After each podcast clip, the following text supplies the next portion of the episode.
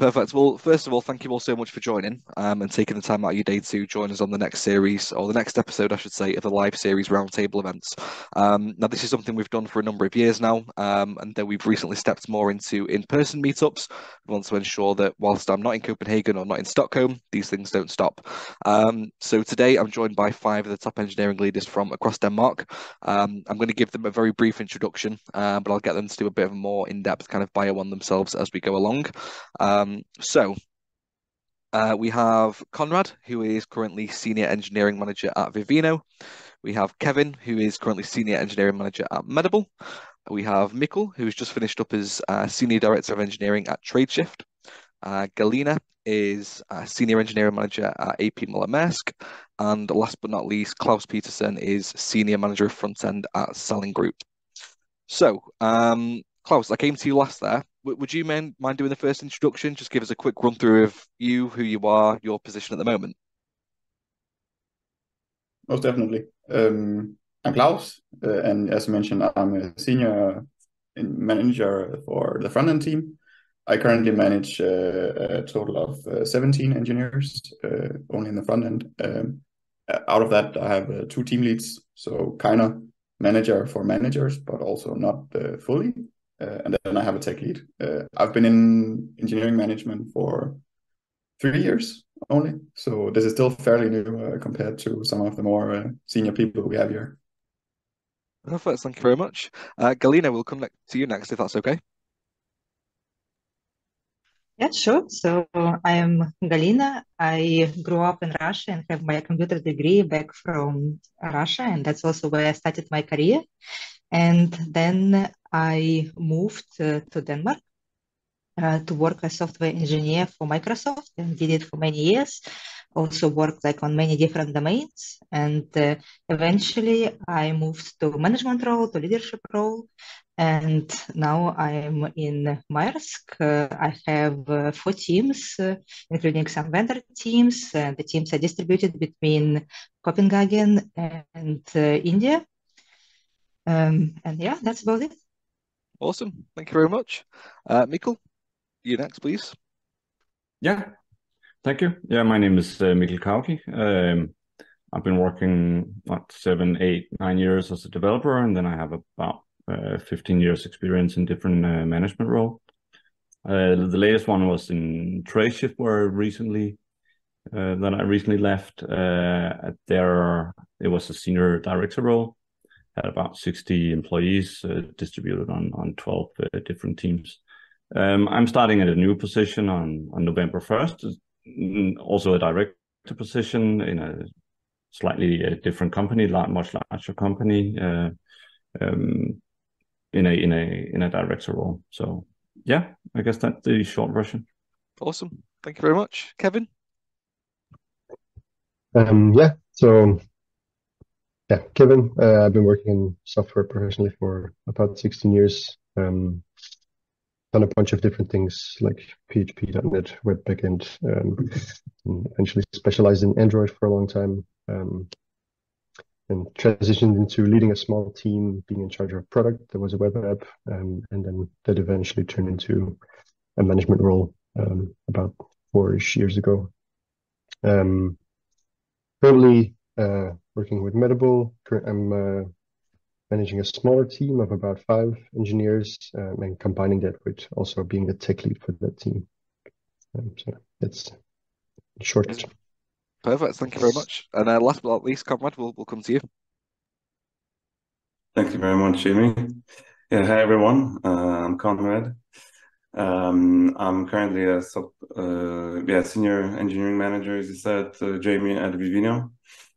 I've been there for uh, for six years, but started as an individual contributor, um, iOS engineer specifically. Uh, I've done that path for, for a number of years, and then transitioned into uh, my current role as a manager. I am uh, part of a cross-functional team uh, where we work on our new premium subscription product. Um, and we have seven engineers as of now, soon joined by another next month. So eight engineers cross-functionally across uh, various platforms. Uh, and yeah, super exciting to be here and then talk about coaching.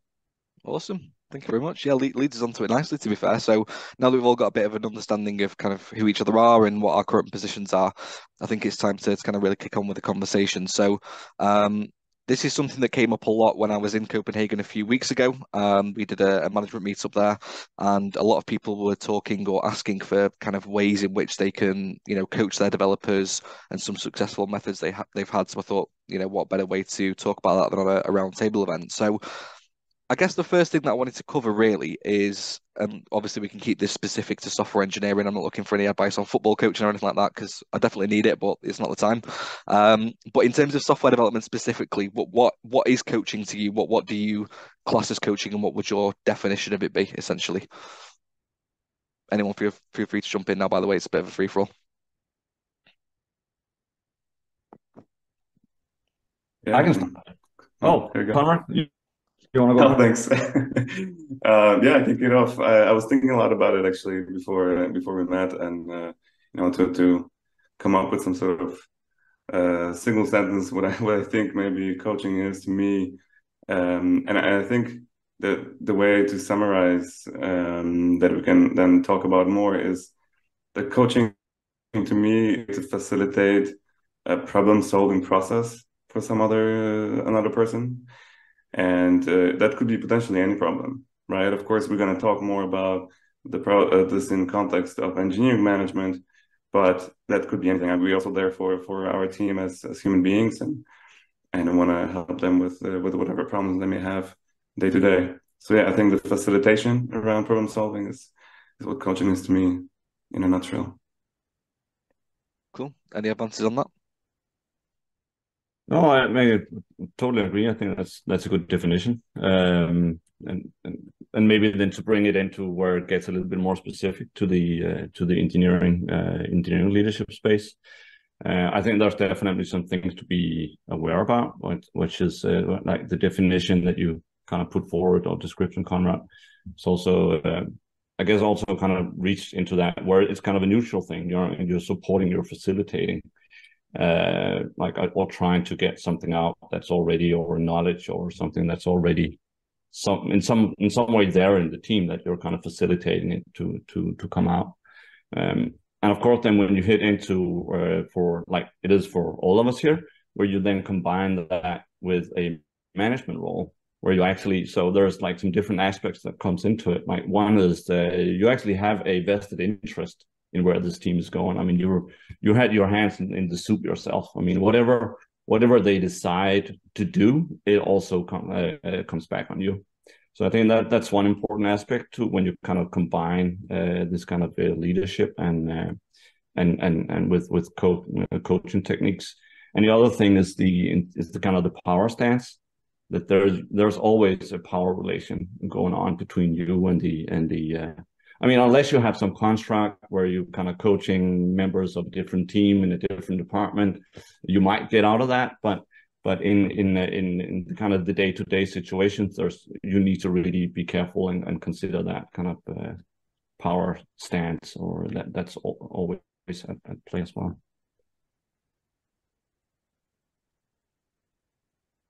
Yeah. yeah. I I agree with that, and I think it's both, like what have been mentioned about uh, that being part of kind of helping um, developers to grow, uh, helping to progress in the organization, helping to do the best at their work, uh, which in some cases also including like uh, helping them with some um, their personal issues or something like that. But I also I think uh, it's important to look at it from perspective of organization, and a lot of organizations now consider coaching like as a, one of the best ways to impose a company culture, company values, and uh, that can be uh, done as well this way, and that's one of the most successful tools to um, succeed on that path as well. Yeah. Yeah. When uh, yeah, sorry. Uh, sorry when, no, like when no, I was when, when I was thinking about this uh, before this conversation, I was also, you know, I was thinking about what does it mean to, you know, be a leader uh, in the organization, and and um, I was trying to figure out like what is the definition of coaching for me, and Um, I think there's a few different aspects and a few different like approaches to this, and um, like there's, you know, mentoring, which is, you know, useful to unblock someone, like sharing advice, sharing knowledge and experience, um, coaching, uh, like asking open-ended questions that people reflect. Like that's that's an important part of it for me. And then, you know, sponsoring, where you give people an opportunity to grow, um, give them visu visu visible, valuable work, basically.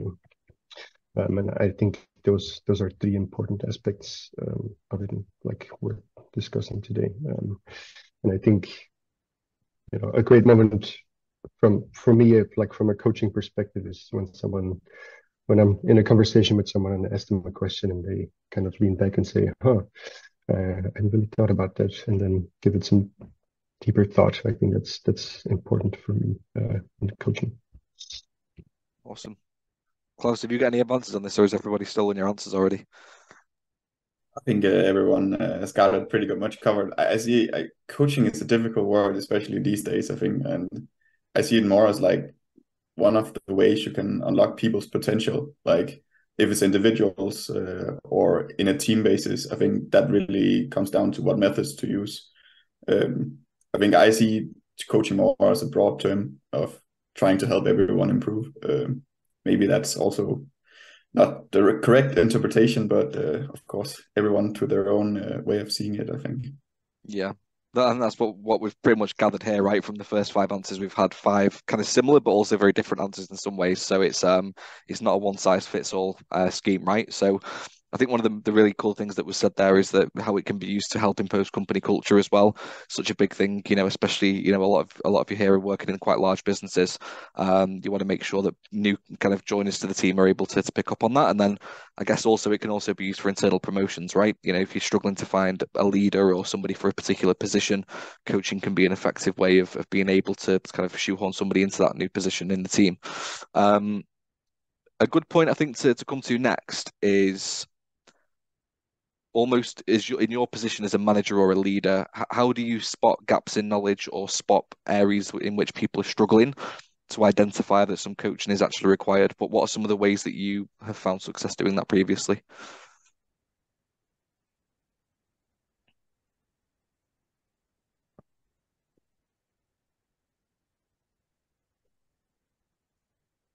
Well, I've put everyone on the spot now, haven't I? Apologies about that. Um, But like I can I can say something like, uh, maybe it's different uh, for me than than for some other people, because I'm also still, like as I mentioned before, like I also work as a tech lead in the team, um, and then so I'm very close to to the code still. Um, so it's, you know, in like when we're talking about software engineering specifically, like being involved in the M Rs uh, or P Rs. Um, and reviewing code and uh, talking about architecture with people, like that helps at least spotting, you know, technical gaps. Um, and that, like, that makes it easier for me to do that at least.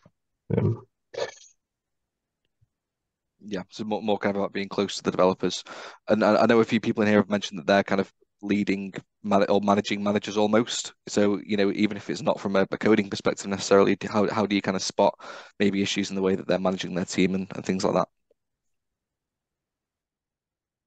I mean, it depends a little bit how, how close you are to the team, um, and, and, and what kind of, um, uh, so the position that I have for, for, for the, the last couple of years, I've been kind of pulled back a little bit. So it's, uh, so, um, but I mean, I, I do interact directly with the, with the managers of the teams and, and the leaders of the teams.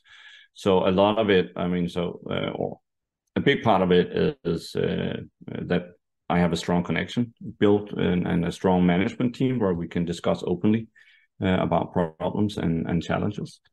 And and then there's, of course, also the kind of, what I guess you could call it the the uh, the output control things, where you're uh, uh, participating in kind of uh, in in, uh, in observing what are the what are the team deliverables, uh, trying to to take part in these uh, like different. Uh, like the, uh, the the sprint reviews, even if I'm having kind of a, a, a drawn back role, and try not to to come down too hard uh, during uh, during those sessions, then it's it's it's still kind of valuable uh, input to to uh, to how the vibe is, how things are going, how's the delivery coming, is is it the good conversations that you see in the teams, and then bring that up with the with the uh, team lead or or manager at, at a later point. Yeah, I think uh, I I very much agree. Um, it comes down to, to to a lot of communication and observing also how people communicate within the team, um, to to spot, you know, whatever may be not working. Um, so that coaching kind of, you know, grows maybe outside of the one one to one relationship sometimes, and and and um, and it has to do with the entire team as well. Um, but yeah, communication is key, um, and and you know, understanding also why people communicate a certain way, what they may mean for them personally. Um, yeah, a lot of communication and teamwork. I agree as well. It's a lot about uh, communication and observing others' people's behaviors, and also reflecting on what you see, like being an active listener and re reflect on what you listen, or active watcher, right, and what you see. Um, I also think in big organizations, uh, there are some processes that helps you to get this feedback. So some um, annual review processes or quarterly review processes uh, uh, that all um, people go through. And as part of this process, there is always about collecting feedback, asking your peers, asking um, um, other people, managers, um, um, like whoever you communicated with, to, to provide the feedback. And a lot of good ideas, suggestions, observations come from those like more official processes as well.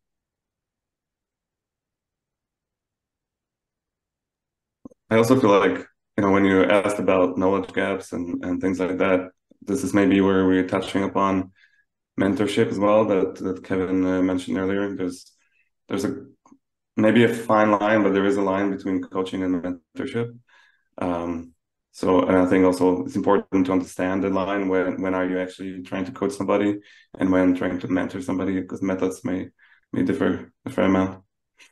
Yeah, well, that's a good point, to be fair, because I, I was going to ask you myself, like, because like you said, it's a very fine line. There's probably a little bit of a grey area that's a crossover between the two. How would you separate them? What do you think is the difference between being mentored and being coached? Uh, to me personally, um, I think coaching is more about asking the right questions and, and active listening, and sort of letting that person, you know, figure it out for themselves in the end. Okay. So that, you know, it's a very powerful process to to go through, and um, so the, any guidance or knowledge sharing or experience sharing, that's where you're touching more of the mentorship um, realm. So I guess that's more like listening is coaching, and talking is, is mentorship, right? To, to put it uh, simple.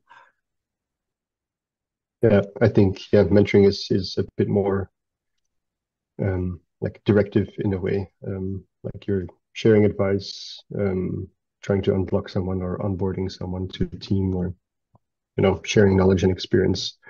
Um, yeah, like uh, Konrad summarized nicely, it's more more about talking. Yeah, more of a hands-on approach, I suppose, isn't it? As opposed to, to coaching, which which makes sense.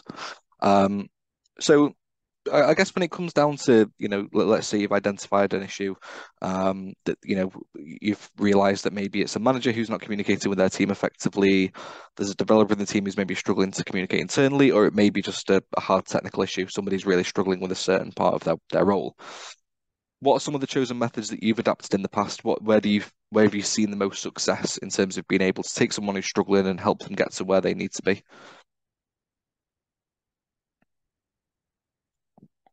Well, I think then it is, it, then it is, as, as the other uh, folks here said, then it is actually uh, super important to realize that maybe coaching is not always the answer, or it can be like one, one, one tool that you have uh, that you have in the Uh, having the box. Um, I guess when you, if you're looking at uh, if you're looking at a whole team, uh, so like uh, even that in itself is a bit problematic. So I thought that the the uh, the headline was actually quite interesting. Like, how do you coach your team? Because I I read it first as like the team as a whole. Yeah, this is an interesting concept. But anyway, when you uh, I mean it can it can, I'm sure that it can be done and is is being done uh, in, in in group sessions as well. But when I when I look about uh, or when I when I look at a team and saying like, what are my what are my levers? How can I how can I control or how can I influence this team without kind of taking over and getting mixed into to all the details? Um, then I, I like to look at look at it from different angles. Uh, like the, you have the the process angle. I can go in and help with with finding out how the team should work and, and say, well, if we work in a certain way, then we can expect that that things are are are on the right track. Um, or you could look at kind of input output control. Like you you make certain resources available in terms of like uh, developers or hours or other uh, kind of resources, uh, and then you can kind of and then you expect a certain output. So you can kind of then set expectations about, we say we expect this output at a given time, or uh, and, and then kind of uh, use that as a as a way to kind of steer. And then there's the uh, the uh, last one, which can be quite powerful, is the kind of the culture, uh, so that you can kind of by asking the right questions or or uh, like uh, promoting the right behavior or rewarding the right behavior, or you can kind of uh, uh, that can also be a, be a handle that you have. And I and I actually found it super interesting uh, that uh, Galina was saying about using coaching as a uh, as a means to kind of uh, communicate or spread a desired company uh, culture. And I would actually really like to hear some more about that if we can uh, if we can uh, if we can have time to get in uh, get into that. I'm happy to do that if you are, Galina. Yeah, I think. Uh, quite a lot of big organizations and probably small as well. It's just I learned, I recently worked in more big organizations. They now realize that coaching is one of the paths um, to achieve um, people's job satisfaction, to reduce retention rates, and to impose uh, um, company culture, like in the most maybe nature way. Um, So in uh, Microsoft, uh, uh, the uh, three expected behaviors from manager, they are formulated this way. It's model, coach, and care. And it's similar in uh, Maersk, in my current organization where I work. And then you're, like as a manager, you're supposed to model, like to show the company values. And you're also supposed to um, uh, kind of coach your teams uh, similar way. And the fact that you model it yourself like helps as well during coaching. And then, yeah, it's a lot. How do we do conversations? How do we, um, I don't know, maybe first like agile, not agile pro, uh, uh, approaches, right? So which questions do we ask? Like building a culture of trust, all of that like is part of um, coaching, can be achieved through coaching. And uh, I think also to reflect on what you were saying, um, that uh, do you coach individuals or do you coach teams? In some cases, you need a combination of this.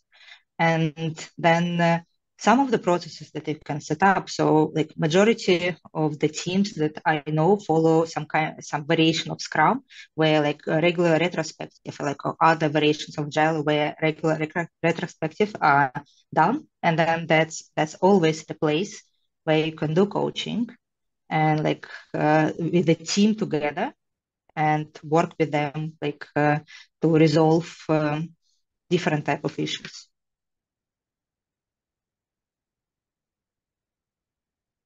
He's happy. yeah, um, yeah, yeah, I'm happy. No, and, and I think it's a, it's a, and I, I think you're actually right that the uh, that if you're doing some some kind of agile, the the retrospective can be uh, uh, really uh, uh, powerful instrument. Um, and and you, I also find that uh, that you can, if you so uh, I think it was also you, Konrad, saying by asking the right questions, you can also. And I know now we're kind of maybe sliding into the, is it then pure coaching? Uh, but by asking a certain type of questions, you can also kind of gently uh, uh, nudge the team to to have uh, to to pay attention to different uh, different areas that you that you feel is, is necessary without totally kind of destroying the team autonomy. Uh, and and and the retrospective can uh, I I think a lot of places the retrospectives are not used uh, to the full potential. I mean, you can, so it's it's uh, very often you, you see these uh, like super generic models. Uh, what were you happy about? What did you loathe? And then what should we continue? And then you kind of tend to repeat more or less the same conversations every time, where I think it's quite interesting to experiment with saying, well, the I, as, as, a, as a, a leader or manager of this team uh, or in the area here, I see that this team could need to reflect something about like, uh, why are we not delivering as much as we could? Or uh, maybe we're facing a, uh, like a super, uh, super important delivery or at some point, or maybe there's some interpersonal problems. And that you can actually actively by saying, well, uh, today we're using this retro technique, and and with by by asking the right questions, uh, you can you can kind of nudge a lot in in a, in a, in a desired direction. Uh, I also absolutely agree with the retrospectives. It's a, it's a great tool. Um, I think also it's it's it is pushing your team a little bit to uh, to be more vocal. Um, you know, I don't know, we're dealing with engineering engineers, right? Uh, many of them like to like to code and then be in their zone and, and not really maybe talk openly so much. But just nudging them a little bit, you know, by, by setting a certain format over a retrospective and and then, you know, asking a couple of questions and, you know, maybe waving through the silence that's in the room for a little bit. Um, then you will definitely see uh, eventually people people open up and people have opinions, and they may, you know, that may be something that builds up over time, and and never, you never get to talk uh, talk about this. And uh, yeah, I, I see this happen a lot, right? So, so definitely a powerful tool to use.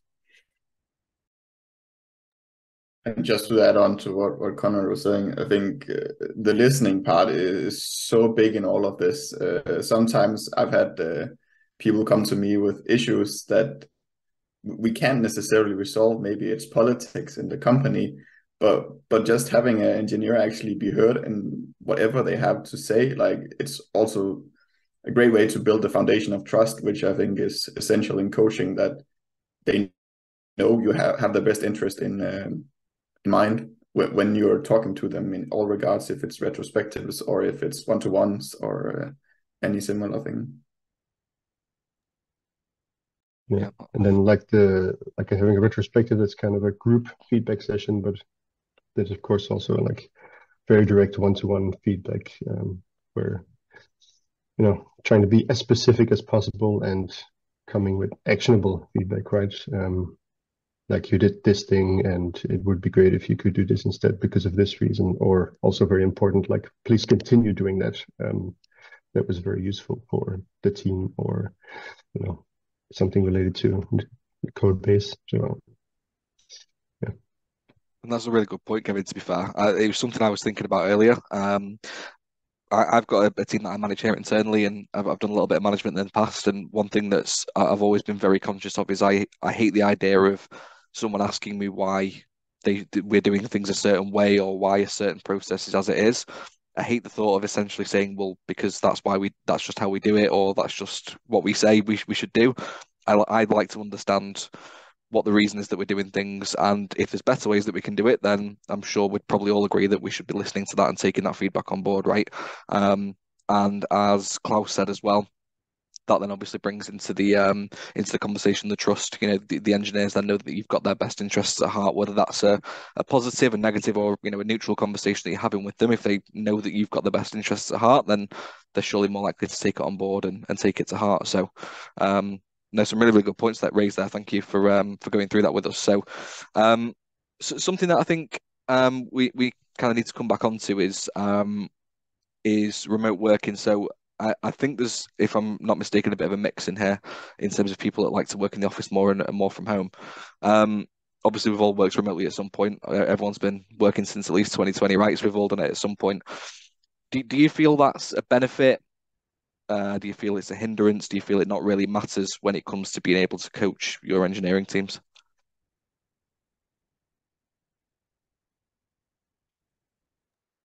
I think, I mean, the... the uh...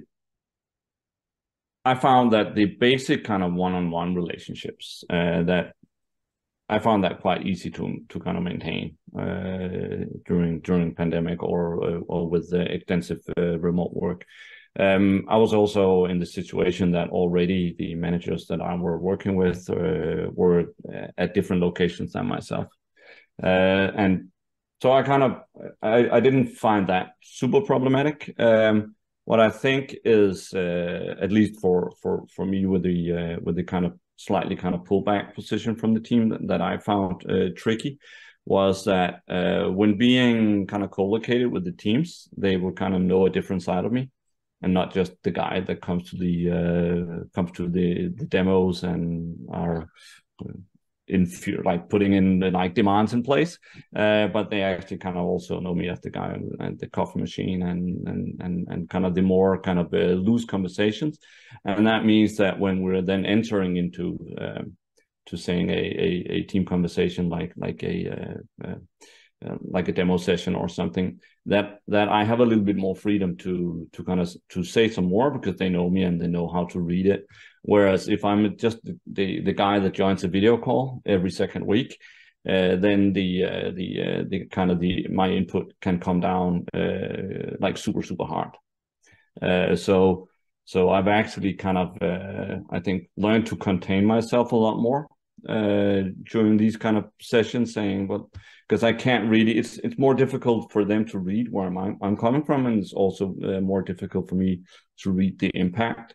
So then I would actually prefer to kind of just like take notes, ask ask some polite questions, and then take it maybe one-on-one with the uh, with the manager afterwards uh, to to to influence in that way. So I think that have been a little bit uh, stunted, as you as you phrased it, uh, Jamie. I think also uh, we we've had recently had uh, new hires come in, and uh, that was that was more difficult during remote for sure. Um, uh, recently, we've actually started coming more in the office, because just this whole like having a culture, and I think it was Galina that mentioned just observing and listening. Like, you can't observe and listen on remote necessarily, only if it's public channels uh, that's being communicated in. But but my experience was that it was not necessarily a lot of public channels. People are usually writing uh, one-to-one in uh, in private. Uh, we use Slack. Um, so just hearing what's going on, hearing the general mood of the team, I think that's become easier when we're not uh, that remote. Uh, listening in on uh, just uh, during lunch, how people are doing, uh, especially, as you mentioned, Mikkel, uh, if, if you have a, a level in between, sometimes it's nice just to have informal chats with uh, the people you are uh, indirectly leading uh, and hearing if everything's going well. Yeah, I absolutely agree. Um, I'm personally, I'm also the kind of guy that likes to, you know, chat with people in between meetings, and, and kind of like knowing who those people are on a personal level, and then what's going on in their life, and, you know, are they tired? Are they busy? Are they happy? All that stuff, right? That doesn't happen at meetings.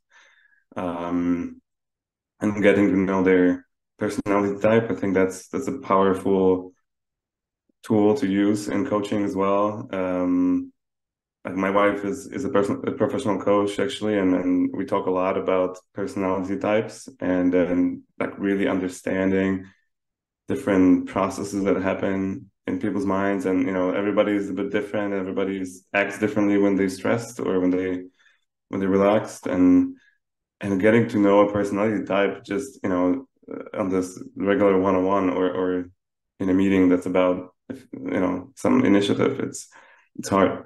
It's really hard. And I think another aspect is with remote. So Medable is, is an interesting setup for us in Copenhagen, because we have a few people uh, in an office in Copenhagen, and then the rest of the company is remote. Um, it's a U S-based company, but we have people all over the world. Um, and so my team is a mix of people that are in the office, and I usually go to the office, and then there's also people that are remote. I think like with, with when everybody's remote, you're kind of on the same boat, um, and that, that, that changes the dynamic as well. So if you have this mixed setup, um, and I think with remote people, you have to be much more like proactive and hands-on.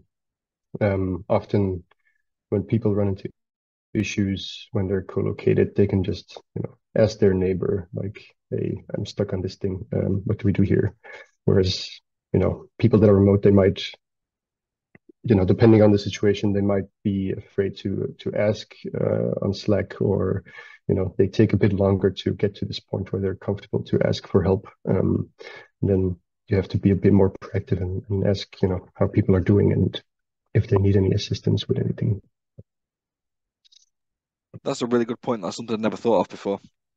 But yeah, if you think about it, you know, having to call someone and have a one-to-one video meeting with them is probably more intimidating to people than just leaning over a desk and saying, like, hey, have you got two seconds? I just, yeah, need need help with this.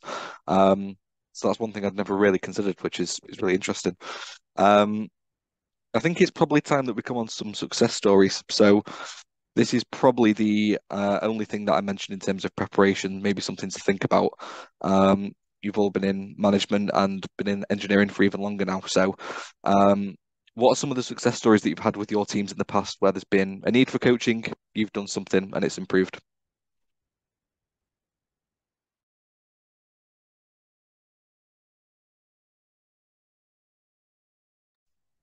I can I can give a quick one to get get us started if you like. I, I don't mind. Um, it's obviously not technical. I mean, I'm not that technical. Um, but something that that I learned um, is probably very very basic. It's probably a lot less complex than what you're about to tell me.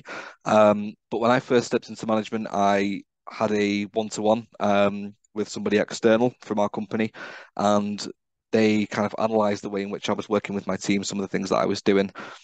One of the things that they realised with me is that I was telling a lot more than asking. So if somebody asked me a question and they wanted help with something, I'd tell them the answer, or at least point them heavily towards the answer. Um, and one thing that I was kind of taught was to implement something where if somebody asks you a question, um, ask them what they would do in that situation. Ask them how, if I wasn't here, how would you approach that? And then we can sit together and come, you know, it may be the, the right answer they give first time. Um, it may be something that needs a little bit of work and we can sit and work that out together. Um, but it, I think it's really helped to make the team more independent um, and essentially to help them to grow more quickly um, from like a professional perspective. But um, yeah, something like that, but a little bit more impressive sounding, please.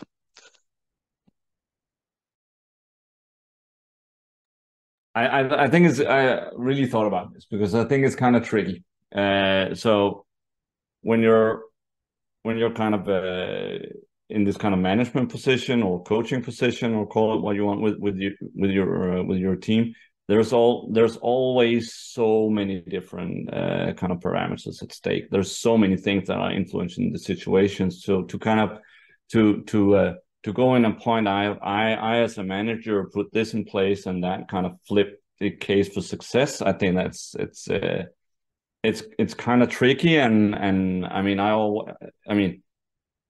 I will always look. I mean, it's the team that are doing the work. It's the team that are having this uh, the the uh, this success. So I mean, if, I I think I can mention if uh, some some cases where I think we had some interesting conversations and the team kind of moved in the right direction. But I mean, I would I would never kind of go in and kind of try and like, steal that credit from the team or or the uh, or the or the or the team or the team manager. So. Um, I think one of the one of the more kind of interesting challenges, like professionally, for a it was actually not one team. I guess it was more like three different teams that needed to work together. Was that we've been working on in a, on a on a product uh, release from from for some time, uh, probably like one and a half year to kind of to to build the software, and it had been kind of uh, been demo demo to customers. And, and kind of test it and kind of run through uh, and then uh, and then luckily we got a couple of big enterprise customers and all of their supplier uh, kind of joining in and starting to use the product, and then that kind of um, and that kind of brought us, or it meant that we needed to move, move uh, from being this uh, position where we're building uh, like greenfield software that were kind of uh, should demo well, over to now we're actually kind of then also needing to kind of uh, to uh, uh, to support this go live, and there's a lot of problems in the software. Uh, so to kind of to uh, so we needed to totally kind of flip mentality. Uh, at the same time, also keeping on that it was still a young product that we needed to to develop, but we needed to instill a whole new kind of capability and mentality of the team about also. Uh, uh, kind of supporting and fixing and hardening and and and engaging directly with with uh, conversations uh, with the with the customers when they were having uh, problems. So and and and there are really some teams and people that grew tremendously uh, during that phase, and I think that we we really came through it in in, in a good way. So by kind of uh, trying to manage that, or uh, realize that now the kind of the conversation and the goals of the teams had, had kind of changed or needed to be adjusted, and and I think we got through it in in, in, a, in a quite good way. Thank you, Mikkel, for, for an example. I think that's uh, uh, like a very great example of like coaching the teams, because I also experienced the same shift. Like I was also going through my teams through the same shift. And I think uh, this terminology that is probably used there, right? It's a different mentality that you need to do between uh, like building a product zero to one, like to the first customer, and zero to ma- and one to many, right? So like zero to one, one to many, it's uh, really, uh, there is a big difference over yeah, there. So it's a different story, yeah, totally. Uh, um, and I think that's a great example of like uh, coaching the teams where they need to switch mentality. Uh, I want to share some example of uh, coaching maybe individual uh, people. Uh, so a lot in uh, coaching um, individual people in, in our work is also about like career progression. And uh, what I noticed, there is like a part of discussing how to go to the next level. And uh, there is definitely like uh, when there is a path to, uh, to switching to manager, there are some quite a lot of articles and considerations uh, um, like, okay, how to establish you in, in a new leadership role when you change from individual contributor to manager. And there are quite a lot of um, resources to support you there. Uh, and for me, like one of the eye-opening uh, was uh, actually the path for juniors, like the very first step for juniors, uh, meaning that majority of the like students that join the company, they first, I mean, they're quite shy. They try to uh, understand what is going around. Uh, they are building both professional experience, but then like their work culture experience. And then when they actually are ready to, the, to go to the next level, uh, it, for quite a lot of people, it becomes challenging because at this moment, they would want to take more responsibility. They would want to like, be considered now as experts in some area. But uh, in a, like, we all kind of form our perceptions, right? But the team has perception of a person as a junior. And then to help the person, to coach the person to go through that, like to uh, teach them how to take the space that they need, um, how to speak up differently in the team. And then for the team as well to, to realize that they actually need to change their perception, that that's the time when they need to start look at the person differently uh, and like talk to the person differently. And like, I personally didn't find a lot of like materials about that. And uh, despite the fact that probably everyone goes for that, it's, it was quite interesting experience for me in several cases, like uh, really like working with a person and like depending on personality, it can be easy or hard to uh, change your own habits. And then like working with the team as well, like, um, Uh, talking about, yeah, like uh, um, you need to move to the uh, new, yeah, you need to consider uh, like a person, like um, at the person growth and like uh, revisit your perceptions. That was one of the, like, I think the most experienced one, uh, the most like rememberable one for me.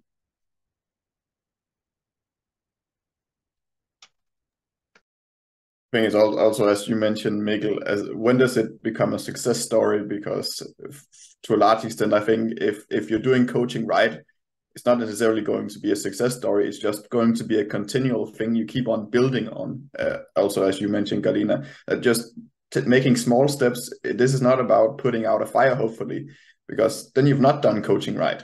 Uh, then then you've made a mess out of it and not really listened or observed to your team.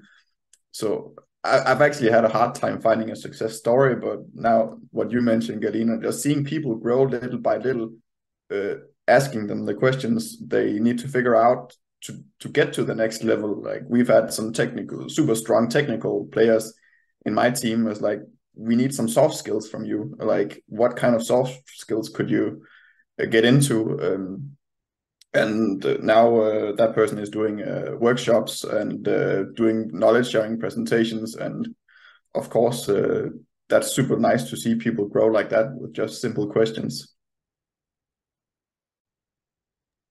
That's just answered one of my other questions I was going to ask. Because one of the things I was going to cover was, like, is there a point where you should stop coaching a team or coaching an individual? I'd imagine from what you've just said, Klaus, your answer is no, right? It's a continual process, I would say. Um, of course, if everything is uh, good, good, uh, don't necessarily look into the bad things, but then we can look at, uh, as Galina also mentioned, what, what's the next level? How can we take it? And I think Mikkel mentioned it on the retrospective. How could we take the team to the next level? Like, challenge. If everything is uh, good, then put uh, some more expectations on the team, maybe. Sorry, Konrad, we, I think I just uh, caught in front of you there. No, no worries. Uh, I was, I was gonna sort of, you know, I was also thinking about the success stories, but mm-hmm. didn't come up with something that uh, particular, but I think I focused more on on the on the methodologies uh, in my case, and I know we we just touched upon something really interesting with uh, with when to stop, but maybe just to just to quickly touch upon the, the previous question with uh, with the stories. Uh, there, there's just this one method I really uh, like to talk about and, and share, and and it comes it comes from my passion to um, to climbing. I do, you know, like bouldering and climbing in my free time, and and, and I watch a lot of like films and, and videos about that, about professionals doing that, and and you often see climbers just kind of like lying down on, on the ground and looking at the route, and and kind of like doing those moves that that they can see on the wall, right? So they're visualizing that uh, themselves in that situation. And and I think I had a, a couple times situation when when people were struggling with something, and and instead of, you know, telling them, hey, just, you know, just do this, we'll be fine, right? just just have them make this exercise of visualization, or you could put it more like a risk management exercise, and and see yourself, like see, okay, what are the cases or the scenarios that may happen, and, and see yourself in them and and act on them a certain way, like what can happen, what can I do, right? And then eventually when you are in this situation, then you're ready to go, you know, you know, you know panic, you know, you know how to act. And I, th I think this builds a certain amount of confidence in people over time. Um, so that's just this exercise I, I uh, recommend people to do. Yeah, yeah, sorry, go ahead. No, no, it's just if, if uh, I would just kind of, uh, I would like to offer myself to share a complete failure, but I mean, so that would kind of take us into the when do not do coaching. So uh, if uh, if there are more success stories, let's by all means, let's talk about them first. Um, yeah, so because yeah, Jamie, you asked us to, to prepare this a bit, and um, I was thinking about it uh, earlier today, and yeah, as several people later, I thought it was a bit difficult to come up with a specific story, but I decided to um, to just uh, do something crazy and ask. So I just talked to somebody who's been in my team for several years, and I explained, like, I'm going to be on this roundtable discussion about coaching, and like, what is something you think I've done well uh, over, like, in those years that we've been working together. Um, and I think I'll think I'll just read uh, part of their answer, like, out loud and just quote it, because I think there's an, a nice, a few nice things in there related to the topic of coaching. Um, so what they said was, um, I think it was very nice of you throwing responsibilities at me and trusting me with it and giving your input along the way when you thought it was needed. They gave me space to grow at the right pace and taught me to own the work I do, whether it's good or bad. Um, and it, like, I was actually very happy with the reply uh, because it, like, I felt like I did something well, but I actually think there's a lot of the, the essence of coaching in that answer. Um, so I, I thought it was, yeah, I'm, I'm happy to share that success story. That's a brilliant way to share it, and I'm glad they replied. If they'd just gone offline and, and blanked you, it would have been a little bit awkward, right? But no, it's um, it's really, always really nice to hear stuff like that, right? I mean, it's, you know, sometimes it's difficult as as a manager, I think, to get feedback from your team. You know, you're their manager at the end of the day. It might be a little bit of an awkward conversation for them to have directly with you, but it's obviously, you know, something you've worked hard on, which is is good to see. Um, Mikkel, should we hear about your failure then? Yeah, uh, because I, I think it's it was it's a quite interesting failure. Uh, so uh, the background is that I came from a period of working with quite experienced teams, so uh, with with uh, engineers and developers who had like a lot of experience and opinion on choice of technology or choice of methodologies, et cetera. And then at some point, I kind of moved to uh, super talented team, but also much less senior. Uh, so, and then and after kind of working with uh, one of the teams for uh, for a month or so, I was kind of saying, okay, there's something with the the way that they're working that that's not really working. So uh, I decided to kind of like just do a like super open floor kind of a coaching session, saying let's talk about, and so instead of just like pulling like a Scrum two point X down from the shelf, think let's do this the right way. I mean, let's talk openly about what are our problems, what are our challenges, what is it that we want to achieve, and then kind of really make sure that we kind of pick pick the right elements and and and, and kind of have the perfect setup. And so I was kind of laying that out for the team, saying, okay, like opening up the floor. So what do we want to achieve? And there was just like five young folks just sitting there, like caught in the headlights of a car. And I kind of I tried to push and kind of nudge them and saying, okay, well, I mean, what last spring, what was like a major problem that we had? And there was still this like, and then one of them at some point just like quietly said, uh, Mikkel, I think maybe you should just tell us what to do. And and I think that, that was and that and it was spot on, because that was exactly what I needed to do at the time. I needed to say, hey, folks, uh, we're. I'll just. I suggest that we do this kind of uh, modifications to our method. Let's come back to it next week and see if you don't think that that were worked out fine, because they were. So, and I'm and and it's to to an example of when not to do coaching. I mean, you need to have some kind of idea that the knowledge or the answer is somehow already present in the team, and that they're kind of mature enough uh, and and have enough background knowledge. So. Otherwise, it's probably better to like to go into teaching, mentoring, or putting putting the right the right uh, frame in place. So, so that was my uh, story of failure. For it turned out well. I mean, we we got a uh, I put something in place, and eventually we also kind of uh, found the courage to and and the kind of knowledge then to evaluate and talk about these things. So.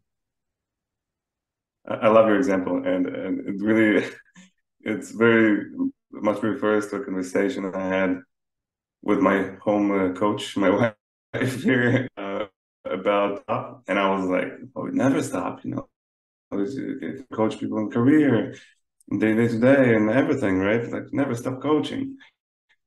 Talking about, you know, sometimes people just need, just need a straight answer. I just, just want to get the answer and move on. Right, so that's there is a line, right, uh, where where coaching is just not really helping anymore, and if somebody hears not a question, they will just, you know, explode.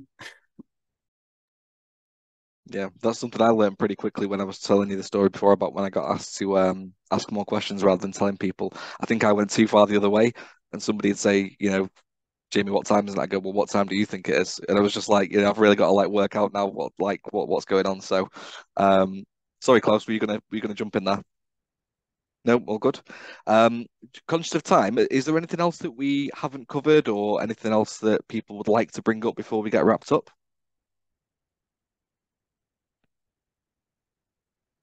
All good. Cool. Okay. Well, in that case, I'll let you all get on with your evenings. But um, thank you so much for joining. Um, I've had a blast. I've learned a lot, um, and I'm sure that you all have as well. Um, Again, thank you all so much for taking the time out of your day. I know it's um it's a it's a busy role that you've all got day to day, so it's uh, it's massively appreciated, and hopefully you've all took something away from it, and massively appreciate you bringing your expertise to the round table. So hopefully I'll see you all again very soon. And yeah, in the meantime, have a great evening. See you all later. Yeah, you too, Jamie, and thanks all. And there's really interesting insights from all of you. So it's been absolutely, thanks everybody yeah. for inputs. Thanks everyone. Amazing. Thanks everyone. Thank you. See you all later.